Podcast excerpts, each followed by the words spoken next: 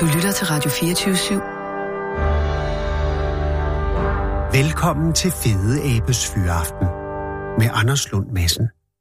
Kære lytter, det er Fede Abes Fyraften. Mit navn er Anders Lund Madsen, og vi er i gang i den tredje time af universets 40 fedeste objekter under ledelse af astrofysiker Anja Seti Andersen. SETI er jo også øh, næsten kælenavnet for Search of Inter- øh, Extraterrestrial Intelligence, øh, det her projekt Ja, ja det er. CETI. S-E-T-I. Du har et ekstra T. Ja, Øh, Og et C i stedet for et S. Nå ja, men ellers er den der sgu da. Ja, ja. Øh, hvordan står det til med SETI?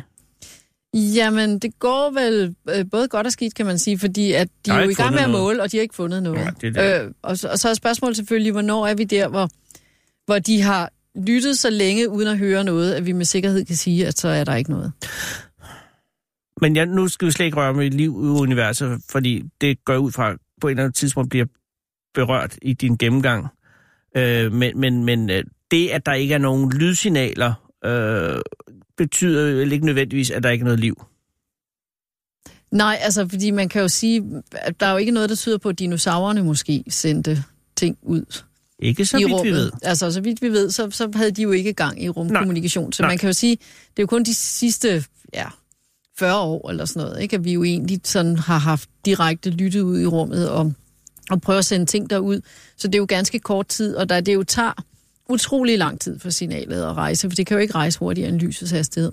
Mm-mm. Så, øhm, så hvad hedder det? Så kan der jo sagtens være nogen, der har sendt alle mulige signaler, men som ramte os, før vi lyttede, kan man sige. Ikke? Altså, Ja. de kan jo have sendt alt muligt ned, og så tænkt, dinosaurerne svarede ikke, der foregår intet spændende på den planet. Ikke? Og det var jo sjovt i den der øh, film, øh, eller den der bog, Carl Sagan skrev om, øh, Kontakt? ja, Ja. hvor han jo var inde på, at det første, vi sendte ud i rummet af, af billeder, var jo øh, fra indvielsen af de olympiske lege i Berlin. ja. Så det første, de, hvis de sidder og lytter og ser efter, hvad vi laver, det vil være Hitler, de får. Ja, altså, Og det, er jo- det er jo bare ærgerligt. man kan sige nu, tv-signaler, de kan jo, altså det er jo, det, så det kræver ret stor teknologi, kan man sige, at, Og- at lytte til dem, ikke?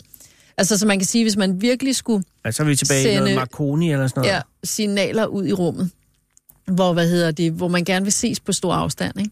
så skal man i virkeligheden benytte sig den gamle indianermetode med røgsignaler.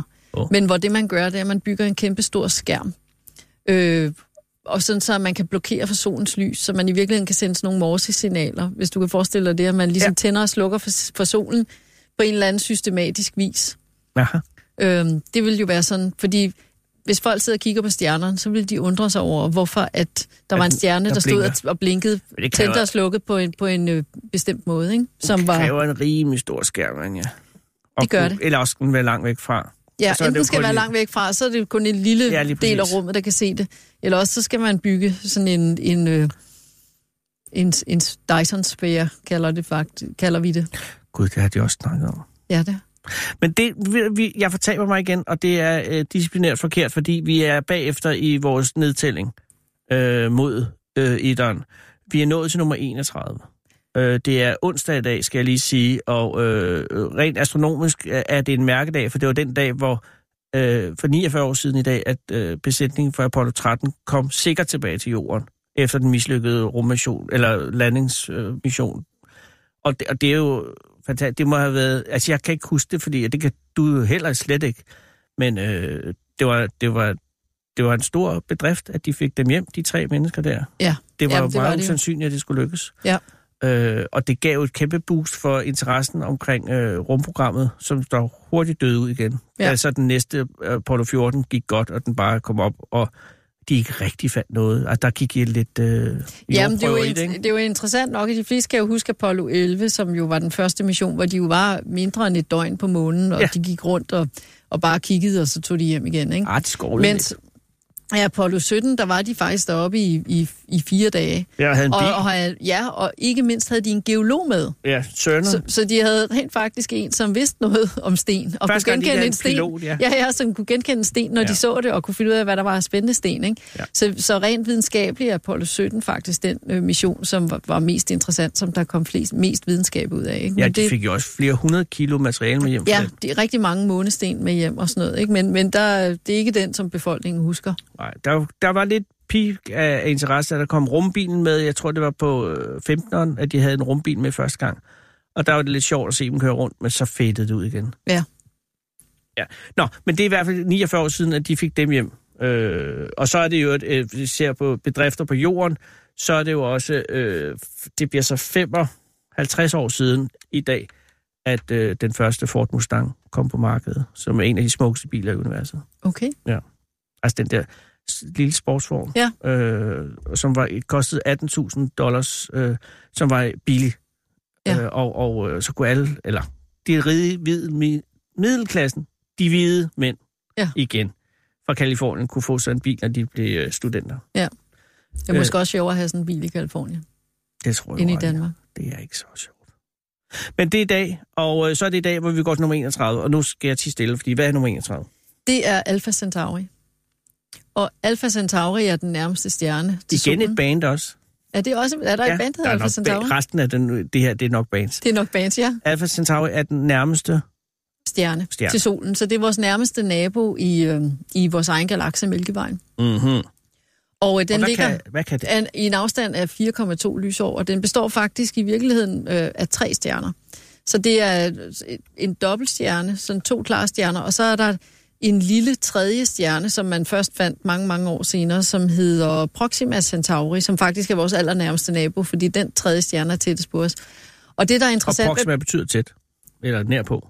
Ja, det vidste jeg så faktisk Det er ikke. derfor, det hedder proximity. Nå ja, det er selvfølgelig rigtigt. Ja. Du har haft en lille latinprøve eller sådan Og en noget. lille latinprøve hos herr Hansen. Det er lige meget. Ja. Øh, igen, vi må ikke fortage os. Så, så, Så det er tre stjerner, der er Alpha Centauri, Proxima, Beta, Beta Centauri og Proxima Centauri. og de er, øh, er de Og forbundet de bevæger sig, ja, de bevæger sig rundt om hinanden, som sådan et, øh, rundt om det samme tyngdepunkt, kan man sige, ikke? Hvor de to, de to alfa og beta, de bevæger sig rundt om hinanden, og så Proxima ser de to som et fælles punkt, som den bevæger sig rundt i forhold til.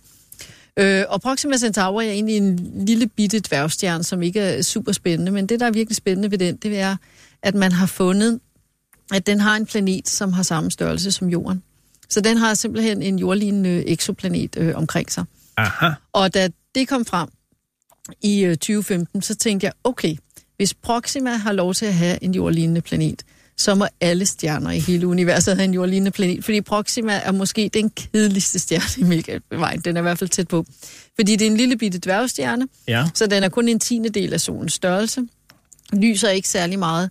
Og det betyder så også, at dens øh, lille jordlignende planet, som er på størrelse med jorden, men den har faktisk også det, vi betegner som den rigtige afstand i forhold til, øh, til stjernen, nemlig det, vi kalder, den ligger inde i den beboelige zone, også kaldet guldlokzonen, som er der, en planet skal ligge for ikke at blive for varm og ikke at være for kold. Og det er det, med det, Og det er jo den afstand, jorden ligger i forhold til solen. ikke? Ja, referencen er til Grims eventyr og Guldlok i de tre Og bjørne. guldlokker de tre bjørne, ja. Ja. Og, og den temperatur, vi gerne vil have på planeten, det er der, hvor man kan have flydende vand.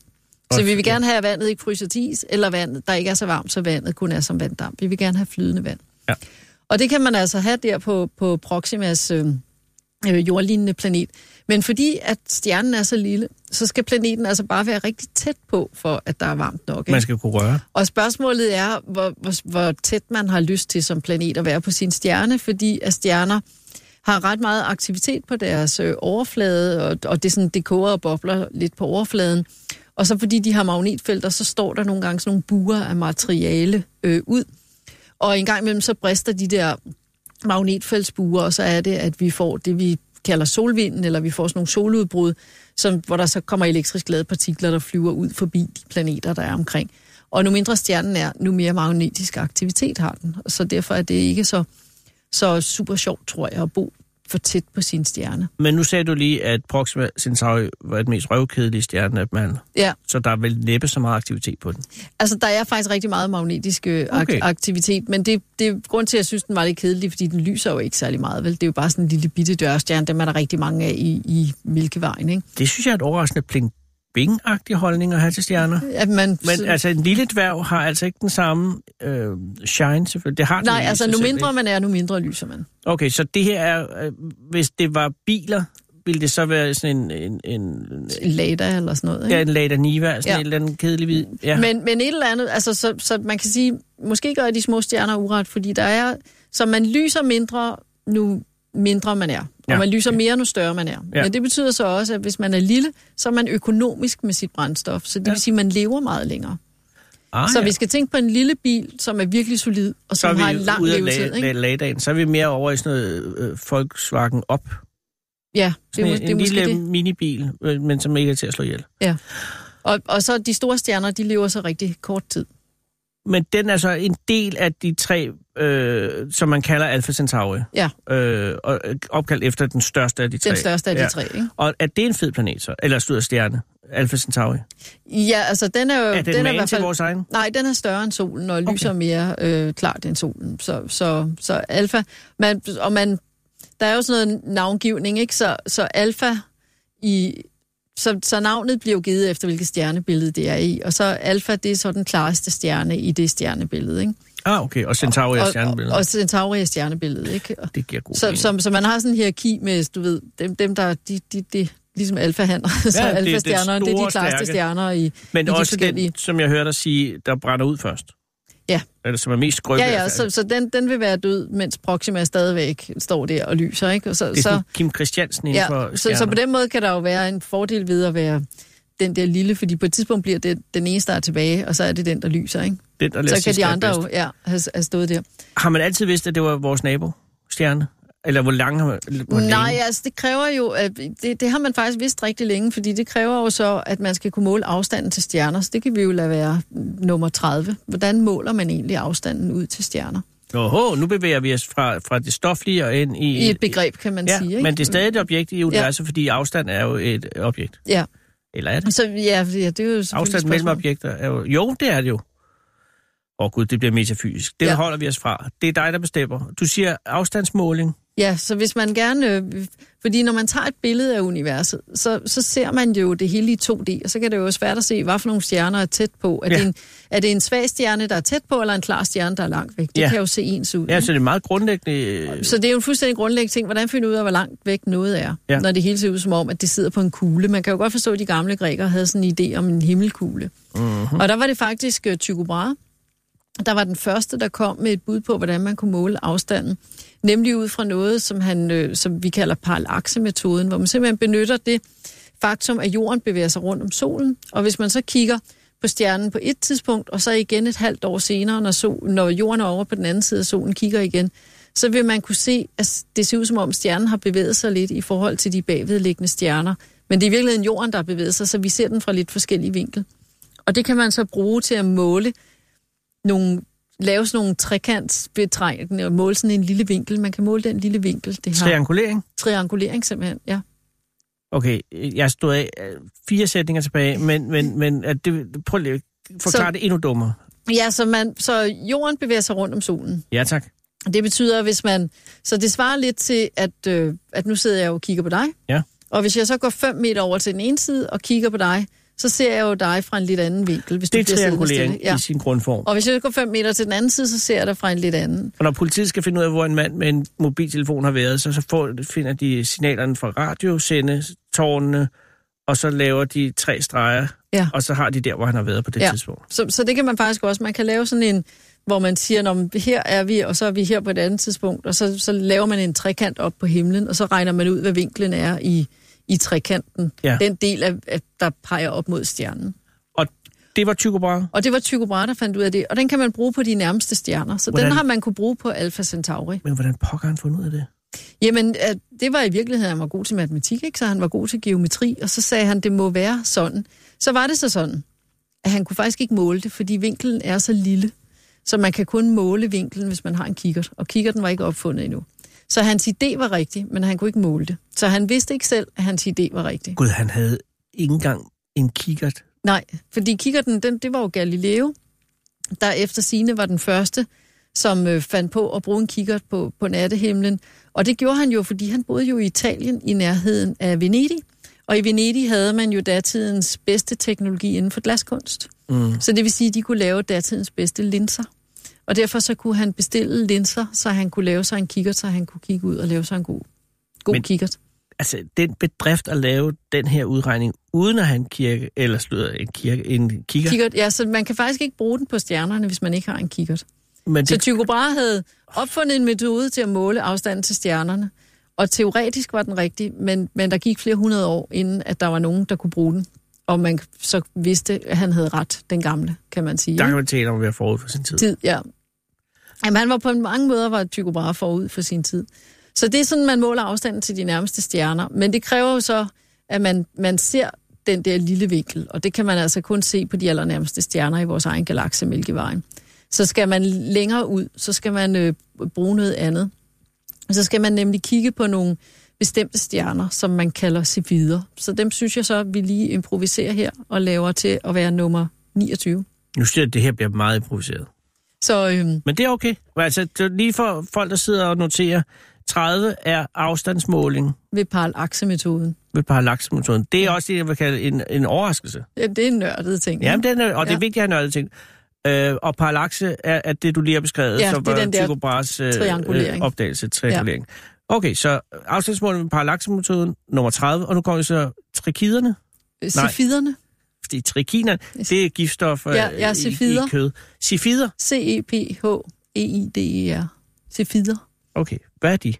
29? Så Cephider er nogle bestemte stjerner, som står og pulserer. Det vil sige, de varierer deres lysstyrke. Så når man kigger på dem, så, så ændrer de deres lysstyrke over nogle dage.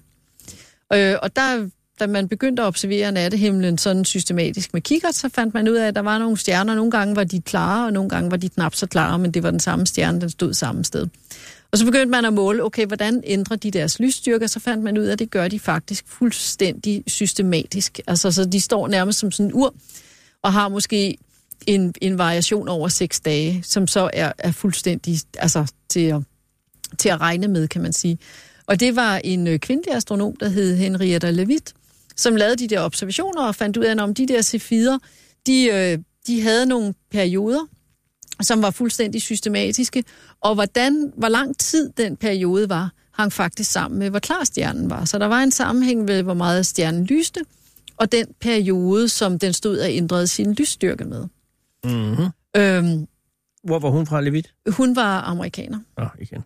Så, øh, så hvad hedder det? Så de der cefider, og, og fordi at man kan se dem over større afstand, så bliver det så den næste øh, afstandsmåling. Og så kan det faktisk være, at, øh, skal vi se, hvis, hvis vi lige, nu er jeg lidt i tvivl om, vi skal lade dem, lade cefiderne ligge, eller om vi bare skal hoppe, hoppe videre for at lave lidt logik her. Fordi de cefider, det er, at man kunne bruge dem.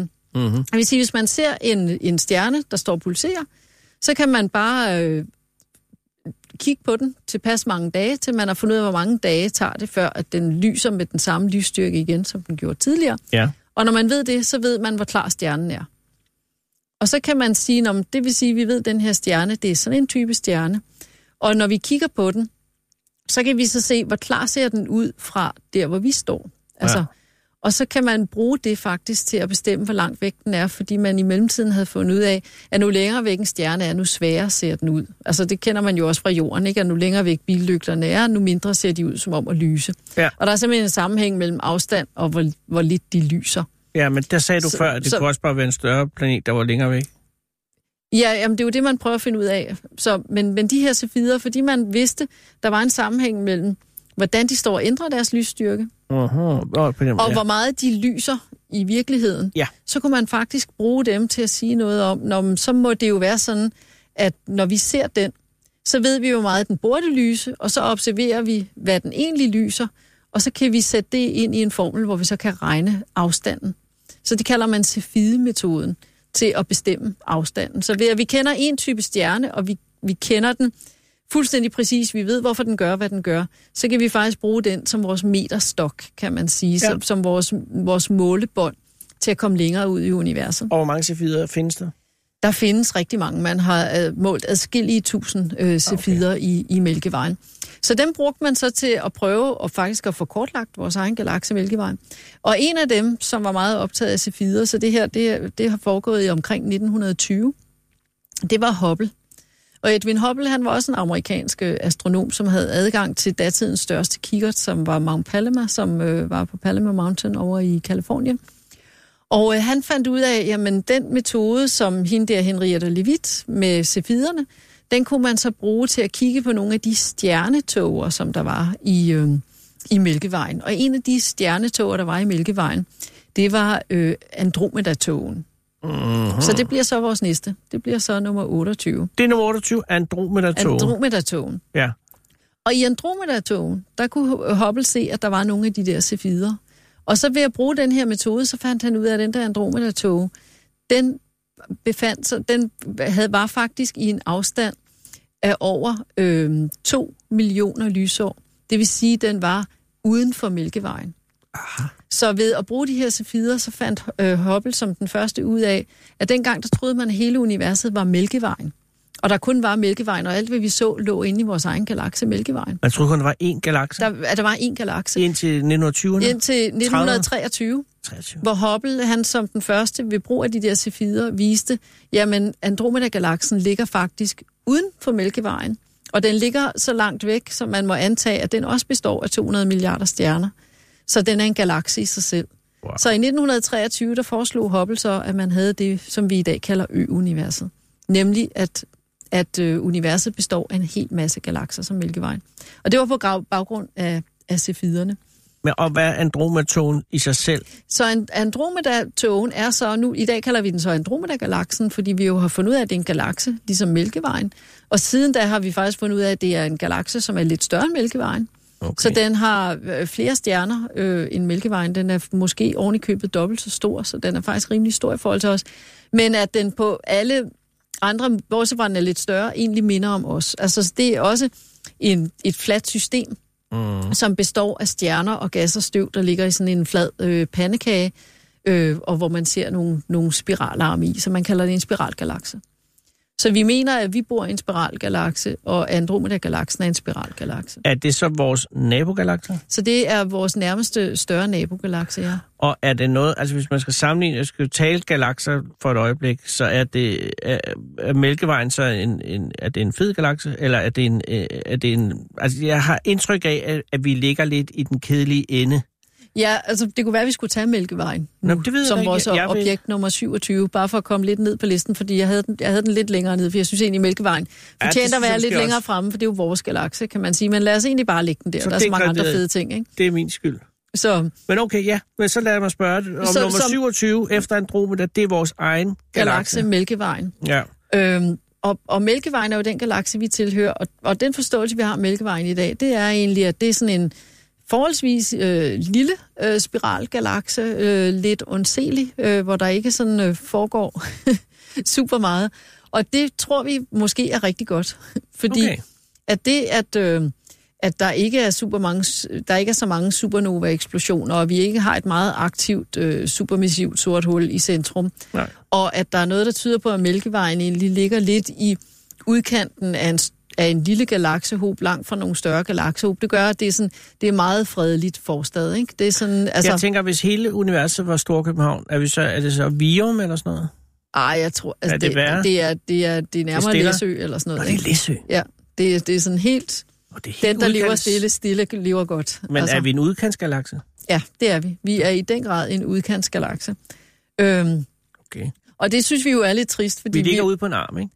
I, Nej, det er, nej, det er solsystemet, det er der ligger. solsystemet ligger ude Ja, i, i yderkanten, så, så, Mælkevejen ligger øh, sådan cirka... Ja, i, ja, så, så når man prøver sådan at tegne den store struktur op af, hvordan ligger galakserne, ja. så ligger vi sådan på kanten af det, man kalder en void, altså et stort tomt område i, i rummet, hvor der ikke ligger rigtig mange galakser. Så vi ligger i et galaksefattigt område Og det svarer meget godt til Læsø, billedet jo. Ja, så, så, altså, så hvis man ligesom tænker på, på forestiller sig, at universet og galakserne ligger ligesom sådan et europæisk motorvejsnet, ikke? Mm. Så dernede hvor Kølen, hvor, hvor nede i Ruhrdistriktet, hvor alle motorvejen Ja, mødes, ja, ja. ikke? Det er sådan en større galaksehob, hvor, hvor der er rigtig mange, der sker rigtig mange ting, ikke? Ja. Ja. Og så, så ligger Mælkevejen egentlig lidt på Læsø, hvor der ligesom ikke er nogen motorvej, altså hvor man er lidt langt fra, fra alting, ikke?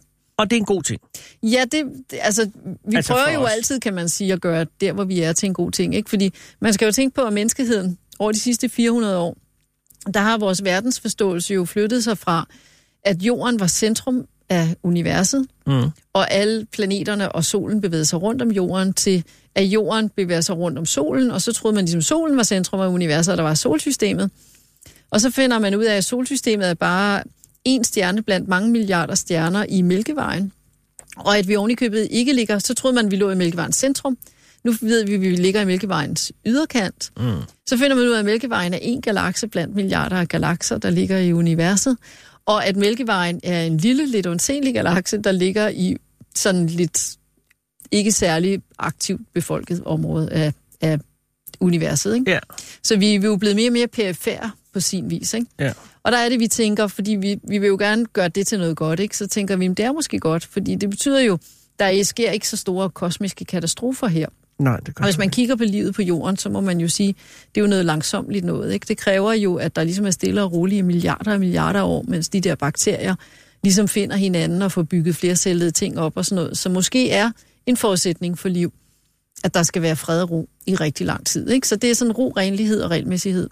Og hvor mange stjerner er der i vores øh, galakser? Så vi mener, der er 200 milliarder stjerner i Mælkevejen. Så, Det er jo også en så slags. det er jo også en slat. Altså, det er, så, så, så mindre er den heller ikke. Og man mener, at, at Mælkevejen har en diameter på cirka 100.000 lysår, så det vil sige, at det tager altså lyset 100.000 år at rejse fra den ene side af Mælkevejen til den anden. Ikke? Så bare at rejse i vores egen Mælkevej er jo noget langsomt noget. Så når vi sidder i Danmark og kigger op på nattehimlen, altså det vi ser som det lysende bånd hen over himlen, som er vores del af Mælkevejen, så ser vi faktisk den ydre spiralarm i Mælkevejen. Vi kigger faktisk ud af Mælkevejen. Oh.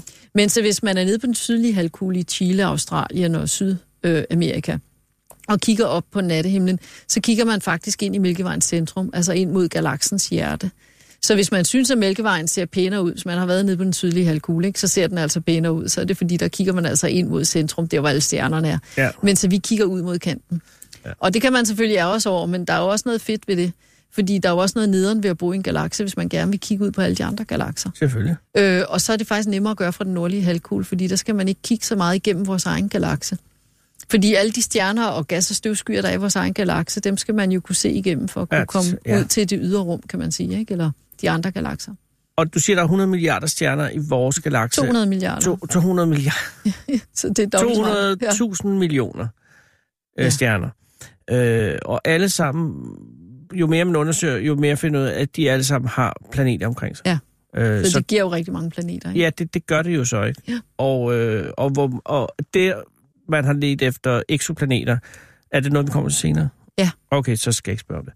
Øh, jeg tænker bare på, hvor, hvor altså, det, det giver jo mulighed for rigtig mange øh, beboede planeter, hvis der er. Det gør det nemlig. Ja, men, øh, og, Så det er jo også derfor, når folk de siger, spørger mig, er der liv i universet, så siger jeg altid, det vil undre mig meget, hvis der ikke var. Ikke? Jo, ja, og Altså, det, det må det jo gøre. Fordi det er jo, som Carl Sagan siger, øh, et ufatteligt spild af plads, hvis vi, hvis vi er det eneste sted, hvor der bor nogen. Ikke? Jo, medmindre at det med liv ikke er så vigtigt for universet.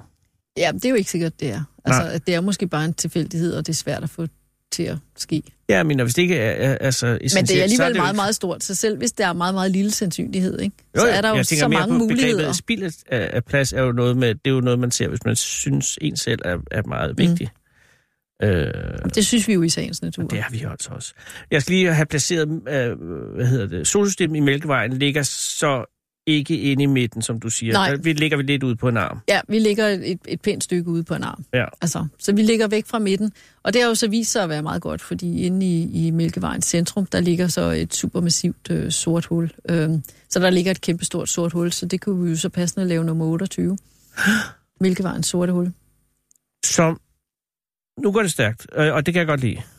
8, det er nummer 26 for Er det 26? Okay, Vi er, altså, vi er helt nummer tage- 26, for det er godt. Godt nok, ja. vælter det ud, ikke? Jo. Øh, det sorte hul i midten af Mælkevejen, Ja. som er en nyhed for mig, øh, er nummer 26. Ja.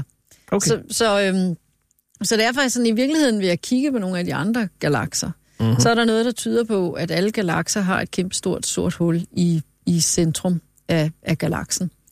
Og, øh, og der har man jo også spekuleret på, har vores egen galakse Mælkevejen det?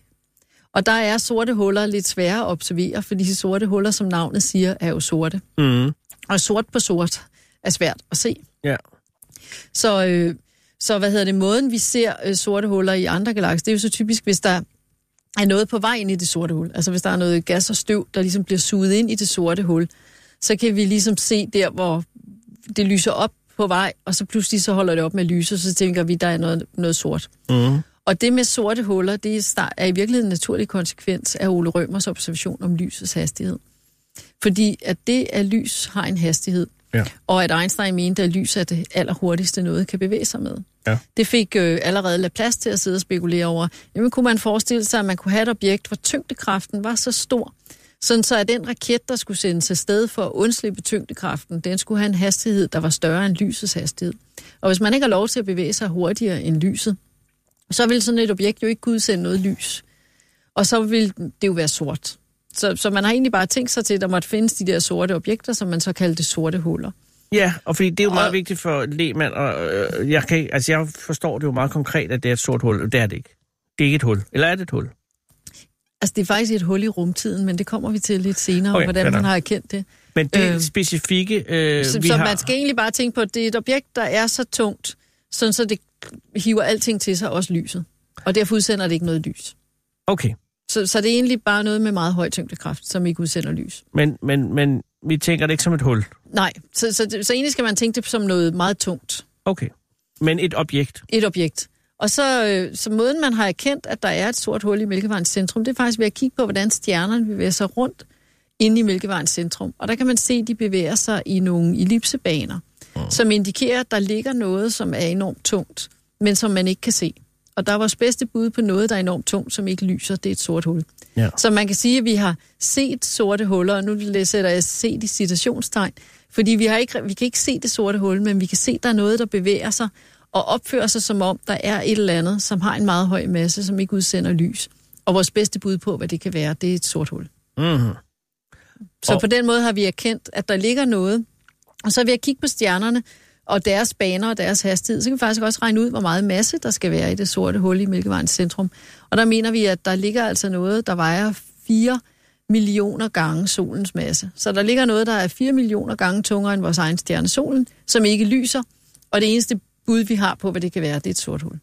Men du siger det på en måde, som at det sagtens skulle være hvad som helst andet. Jamen altså, man kan jo sige alt det, man ikke har set. Nå ja. Ikke- Ikke? Så, så det er jo vores bedste bud, men det er jo bare indtil der kommer en eller anden virkelig kvik studerende og siger, jamen I har jo glemt at tage højde for, kunne man ikke forestille sig, at det var noget andet. Ikke? Og så må vi jo sige, det kan da godt være. Hvem var Laplace? Laplace, han var en matematiker, matematiker fransk matematiker, Som var den første, der...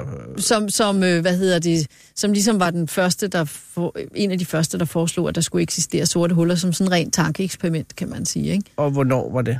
Det har været helt tilbage i 1780'erne Okay. eller sådan noget. Ikke? Som Så- man har tænkt øh, Så- sorte huller Ja. siden... Øh, Altså man har tænkt, altså at mange af de her ting er jo på en måde opstået næsten ud af filosofien eller ud af matematikken, ikke? hvor man har siddet og tænkt, jamen hvad nu hvis et eller andet ja. øh, inden for fysikkens love og inden for matematikkens regelmæssighed, kunne man forestille sig at, og så senere går man ud og prøver at finde det. Mm. Altså lidt ligesom den planet X, som vi talte om i vores forrige udsendelse, Ja.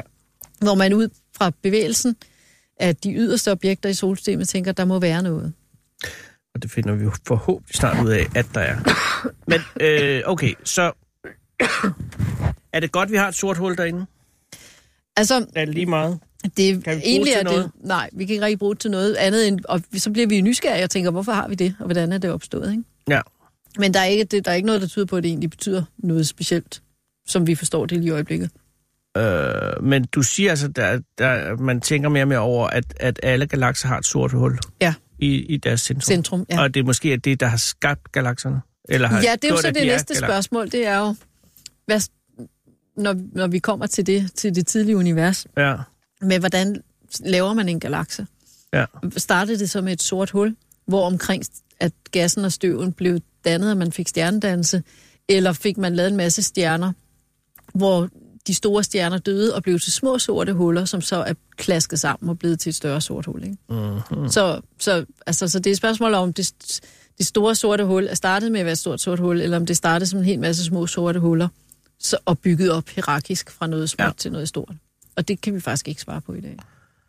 Yes. Så det er et af de store forskningsspørgsmål. Vi er nået til nummer 25, som jo også markerer en milepæl i nedtællingen, fordi så er vi øh, nået vejen. Hvad, Så, øh, nu, hvad er nummer 25? Efter, hvad, hvad slår et sort hul i centrum af vores galakse? Ja, ja, det er selvfølgelig... Så jeg havde egentlig tænkt mig, at vi skulle snakke om Extremely Large Telescope. Så det er et teleskop, som vi er ved at bygge øh, nede i øh, ørkenen i Chile, og det er faktisk det danske ingeniørfirma Rampel, som er med til at bygge det. Som også vil være færdig Og- med metroen, så nu er de tid. Nu er de tid, ja. Nå, Øhm, og det er jo, opskriften er jo ret simpel. Man tager en, en bjergtop nede i ørkenen, nede i Chile, i øh, 3 km højde, og så skærer man toppen af og laver den helt plan, og så lægger man, bygger man et spejl, som er lige så stort som stadion, nemlig 39 meter i diameter. wow. Og så øh, og, og de største teleskoper, vi har i dag, de er 8 meter. Så vi går altså fra 8 meter til 39 meter. Og nu større spejl man har, nu mere lys kan man samle, og nu flere detaljer kan man se. Og Og det skal efter sine stå færdigt i øh, 2024. efter sigende, Så- siger du, fordi at der Ja, ja, er men det er jo-. Nej, nej, men man kan jo aldrig vide, vel? Men indtil videre går det, som det skal. Altså, Nå, de, har det fået skåret, de har fået skåret bjergtoppen af, og de er i gang Godt. med at bygge og planere, og der er cementbiler dernede og sådan noget. Ikke? Og det er, jo ikke, det er jo ikke et nemt projekt at bygge midt ude i ørkenen i 3 km højde. Nej, nej, nej, nej. Der er jo en masse logistik Øhm, i det. Men, det men kan der er ikke noget, der tyder på, at det ikke skulle blive færdigt til tiden, og det er jo om fem år. Og er, er det et dansk projekt, eller er det bare dansk? Nej, nej, så det er et europæisk, fælles europæisk projekt, så det, det bliver bygget af det, vi kalder ESO, European Space, øh, Southern, European Southern Observatory, altså Sydobservatorie, som Danmark er med i sammen med en masse af de andre europæiske lande. Mm-hmm. Hvor vi alle sammen betaler en lille del af regningen, fordi så har vi råd til at lave noget stort og fedt. Ikke? Der er ingen af os, der har råd til at gøre det hver for sig. Nej. Men hvis vi går sammen, og alle sammen smider lidt i, ikke? så kan vi lave et- noget virkelig godt. Og det bliver, det bliver spændende at se, øh, når det kommer. Det bliver verdens største. Det bliver verdens største. Og, og det er et spejlteleskop. det er et spejlteleskop, Nej, så vi det er kan ikke give færdige med synlig det her lys. nu, Anja. Vi er, det er et spejl, og det, og det vil sige, at det, det er et stort hulspejl. Ja, og Og så, til det, som James Bond fandt ned i den så gang. man kan sige, at, at der, hvor, hvor hvad skal man sige, spejlteknologien virkelig har taget et spring i vores levetid, Ja. det var, at øh, da vi var børn, så var et spejlteleskop, det var jo sådan en, en, en glaslinse, altså hvor man ligesom tog noget glas, og så støbte man det, og så slæbte man det i sådan en, det man kalder et hulspejl, altså så man lavede ligesom en fordybning i, sådan så at lyset kom ned, og så blev det samlet i et punkt op i et sekundært spejl, kalder, kalder man det. Ja. Men problemet med, med, med glas, det er, at glas er jo sådan meget tykflydende væske, ikke? Det er jo simpelthen bolsjemasse flydende-agtigt. Ja. Så hvis man laver det rigtig stort, når man kommer op omkring 6 meter, så blev det faktisk så tungt, sådan så at øh, det deformerede under sin egen vægt. Altså sådan, så man kunne ligesom ikke lave spejlet større, ud, og så stadigvæk gøre det til et perfekt spejl.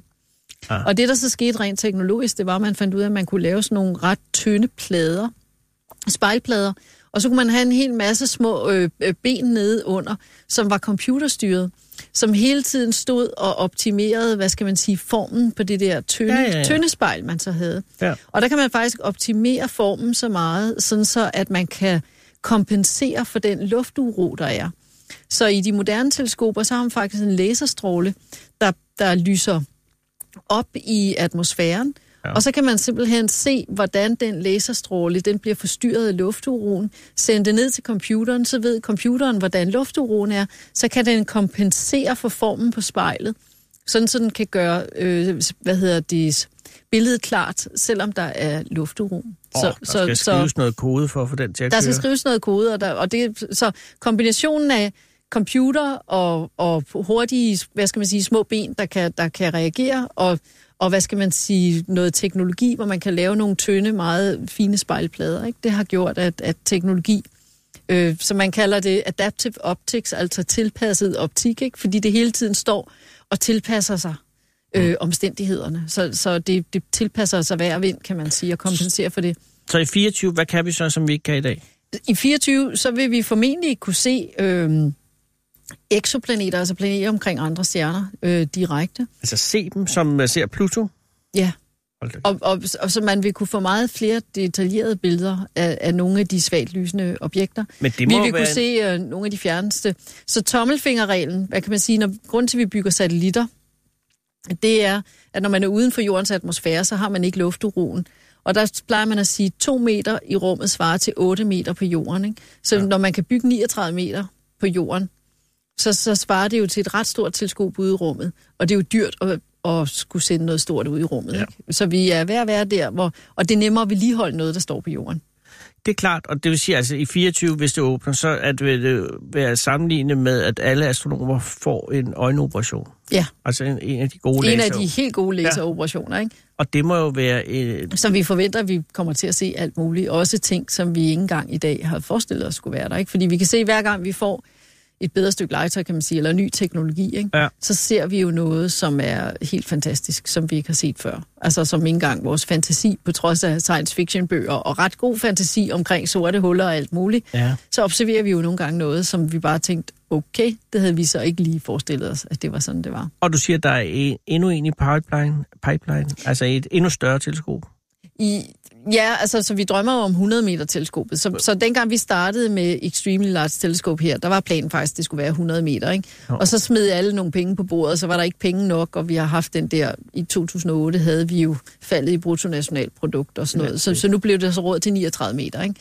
Og så, så er vi jo pragmatisk, tænker vi, okay, 39 meter er jo også ret meget mere end 8 meter, ikke? Så vi er glade for vores 39 meter, men vi drømmer jo stadigvæk om vores 100 meter teleskop, ikke? Okay, nå, så det er bare en drøm. Der er ikke nogen, der, nogen, Der er ikke nogen, der er begyndt at bygge det. Nej, nu får vi 39 meter, så må vi se, hvad der sker med det. Men vi har noget andet på en anden bjergtop. Er det nummer Chile. 24? Ja, nummer 24, som vi kalder Alma.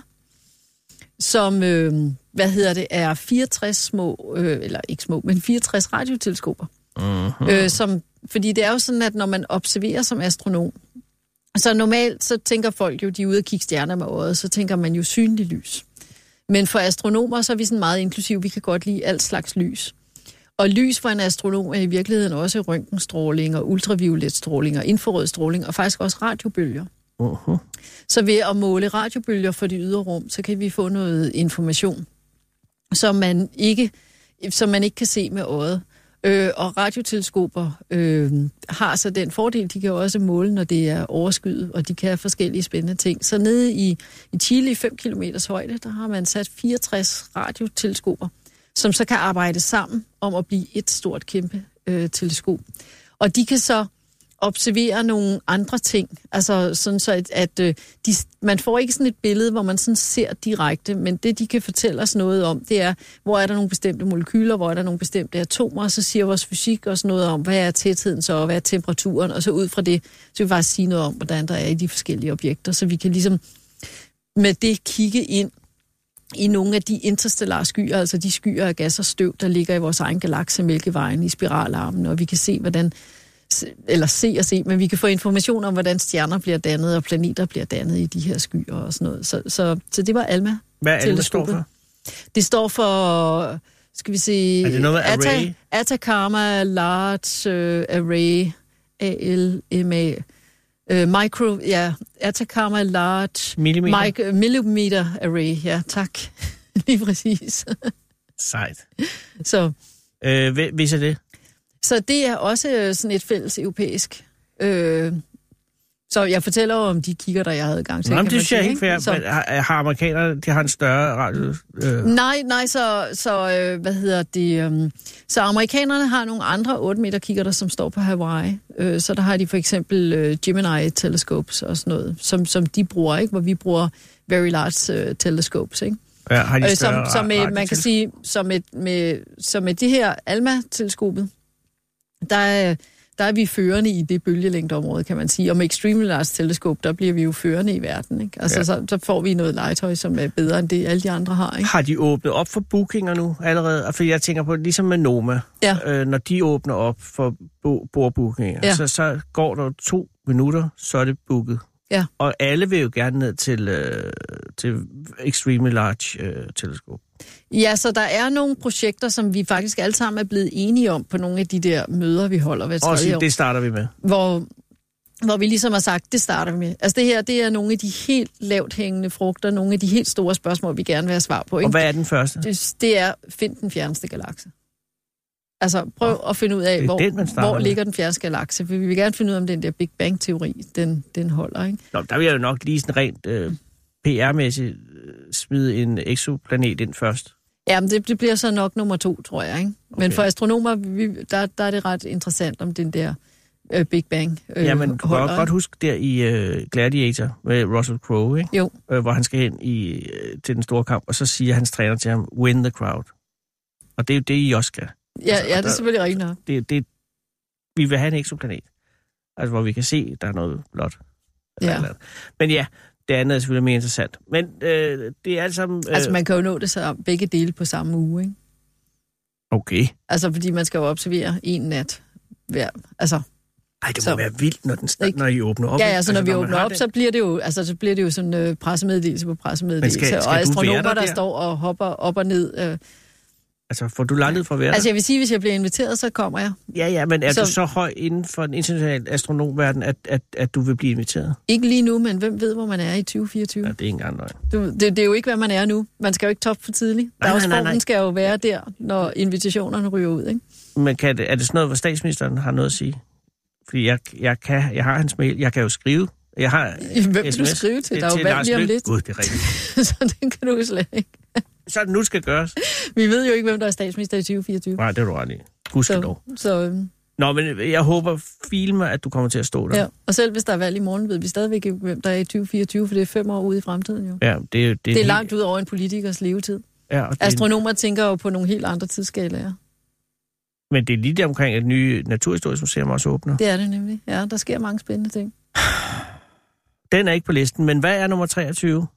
Ja, så øh, nummer 23, det er så Hubble Space Telescope. Nu er vi lidt ude i det teknologiske. Ja.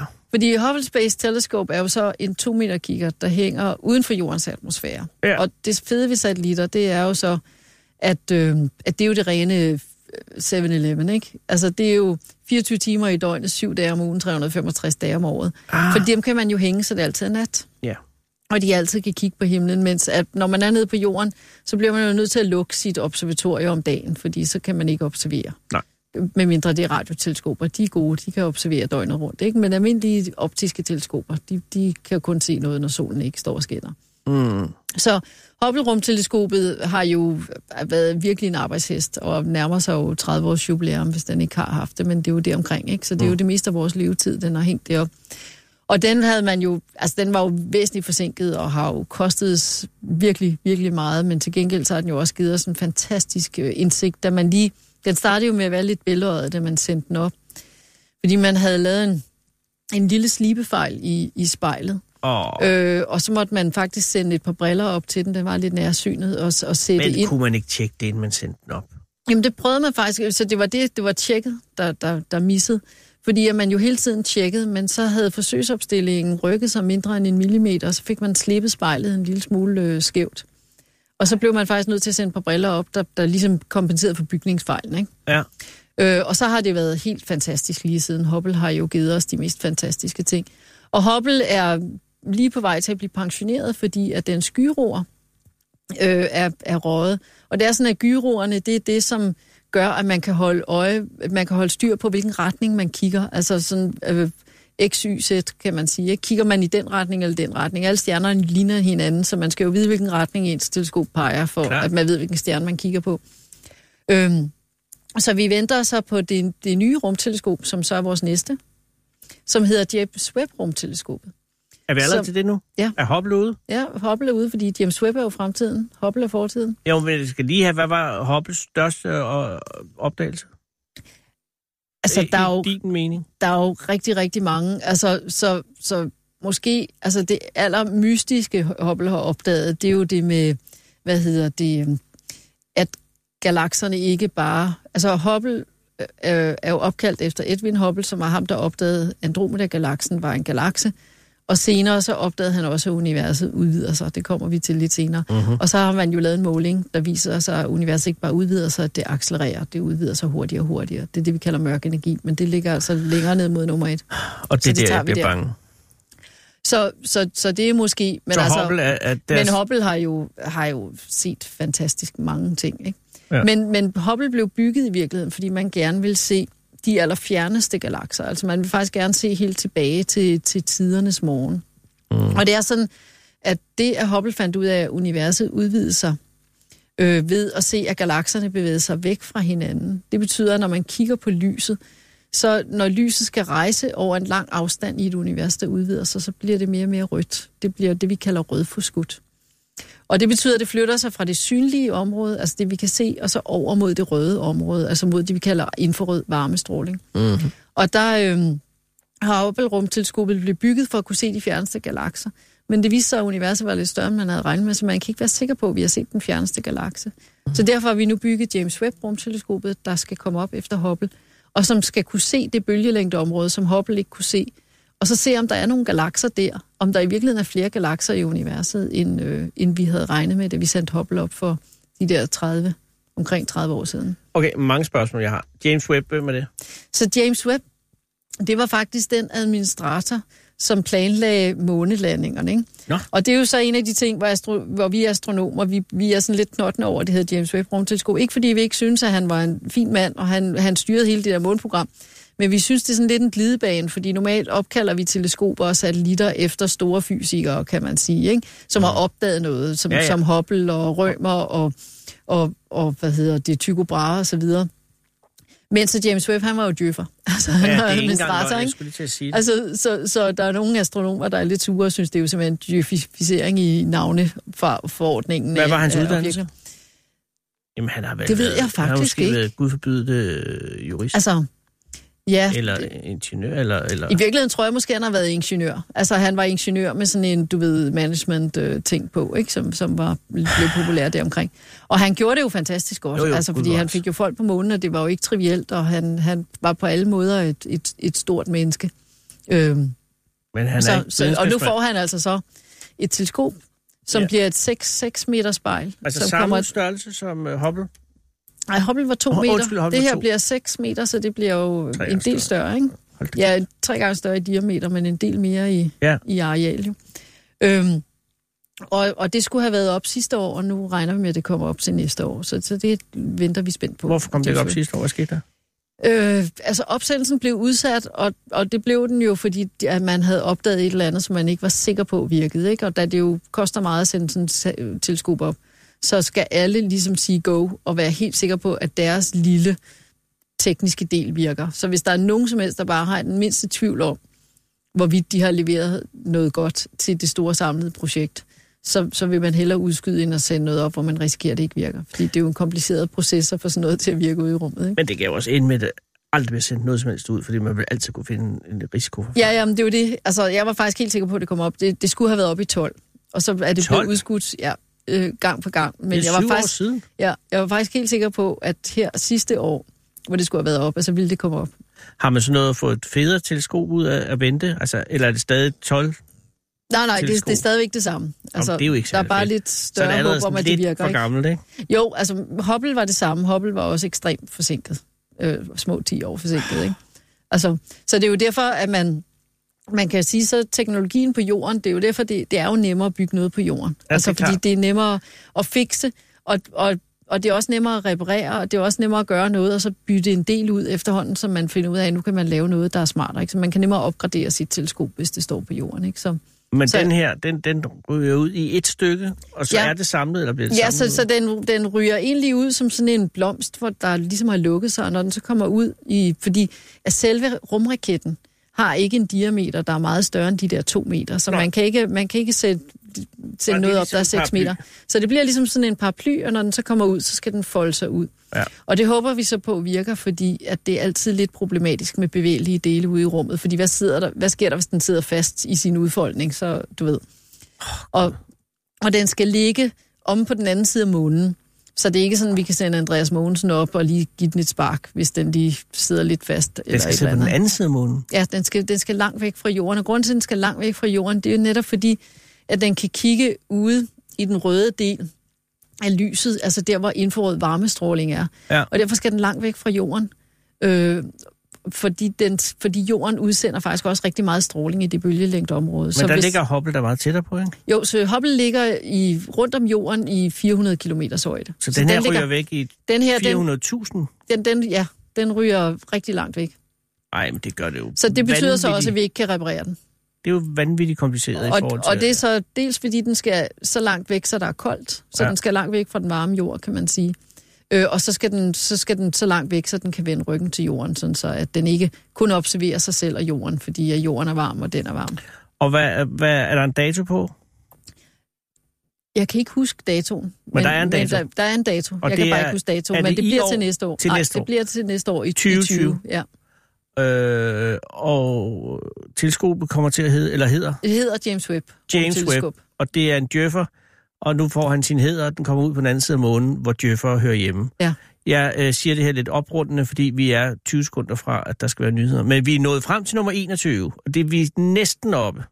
Næsten. Og det synes jeg er en bedrift i sig selv. Øh, kære lytter, nu er der øh, nyheder, og så bagefter kommer der AK 24-7. Vi vender tilbage i morgen torsdag med nummer 21. Du lytter til Radio 24 /7.